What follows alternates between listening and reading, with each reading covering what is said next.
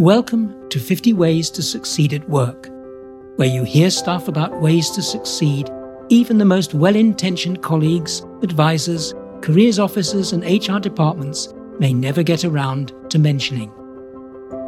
This is episode 35 in the second series of 50 Ways to Succeed at Work. This episode is Silent Sentinel Mastering Silence to Make an Impact at Work. Jean Tomes is in her seventh month as project manager.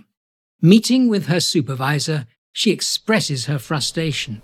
I need to know the progress of detailed activities and highlight where actions are needed. But in our team's meetings, it's hard to present the full picture without interruptions. Also, I've seen a lot of ideas on how to improve things, but somehow I can't seem to keep people's attention. Yes, Jean, I have noticed, and I don't think it's entirely your fault. What concerns me is that it could be affecting the final delivery times of the group. Now, that's a good point. point, and it has begun worrying me too. What do you think we should do about it? Well, some of it's down to me as team leader to ensure that you get the kind of silence that you need. I also think that you could do with some help in handling the situation, particularly regarding the power of silence. The power of silence? What exactly do you mean? Yeah, rather than go into that now, Jean, I want you to attend our internal one day learning event on this issue. It's called Personal Impact, and most people find it helpful. We can talk about this when you get back.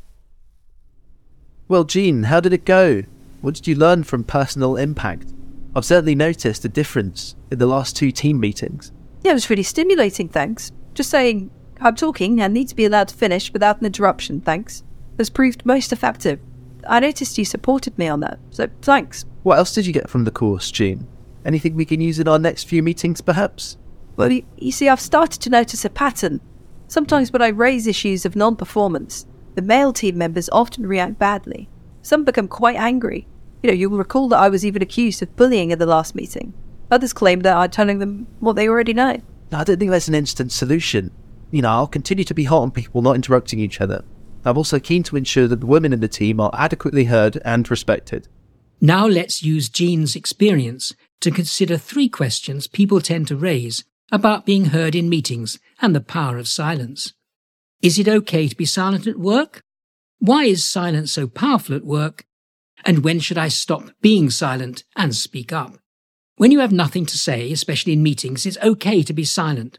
More important is being an active participant, not just brooding in silence, leaving it to everyone else to make the communication process work. You may wonder if it's rude to stay silent, yet you could be making a real contribution with evident full attention, such as leaning forward, making eye contact, taking notes, nodding, smiling, and other indications of being fully present. These can make a significant difference. Jean also found that staying silent can be a powerful way to gain attention. There are three different ways in which your choice of silence can make an impact. The first is demanding to be heard and resisting interruptions, which Jean has successfully begun doing. The second choice is to exploit silence strategically. This involves not rushing to fill discussion gaps, instead allowing your silence to work its magic. For example, many people have a low tolerance threshold for breaks in the communication process. They have a hard to resist urge to fill in the silence. But when you let others chatter away, your silence eventually becomes so loud that people will tend to notice and turn to ask for your opinion. A studied silence can also powerfully convey your disapproval of sexist jokes, misogynistic behavior, and condescension. Offer stone cold silence in those circumstances. No facial expressions, no body language, just silence. With zero response, suspense immediately starts to take over. For the person who last spoke, body functions change as the heart beats a little faster. Thoughts jump into their heads, such as, What is this person thinking? Why is there no response? Did I say something wrong? This is a well known tactic, especially when it comes to negotiations. This brings us to the final concern people often have at work. When should I stop being silent and speak up? Sometimes using your voice to speak out against injustice, dishonesty, or abuse is entirely appropriate.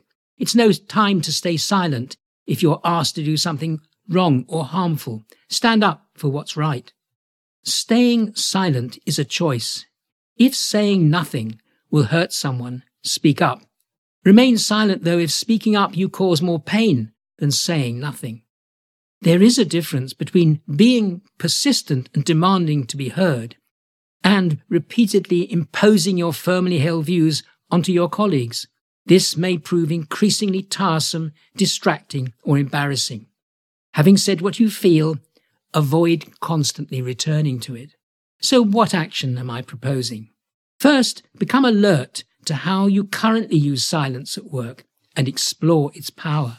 Second, if you want to be silent about something tricky, consider what am I risking by not speaking up? And third, experiment with using silence to gain attention in a painless and thoughtful way. And my takeaway from this? Neglectful silence at work can damage you and others. However, used positively, silence is a powerful weapon for gaining attention. You've been listening to an episode of Andrew's 50 Ways to Succeed at Work. For more episodes, subscribe free to my regular weekly podcasts. You can catch up on past ones at the 50ways.site, where you can also become a foundation member with access to e learning units, further reading links, and the forum, where you can ask questions, share problems, and join a growing community of people who seriously want to succeed at work. Now there's a new book and an audio version called, you guessed it, 50 Ways to Succeed at Work. Buy it at Amazon or the 50ways.site. Unmissable. Thanks for listening, and bye for now until next week.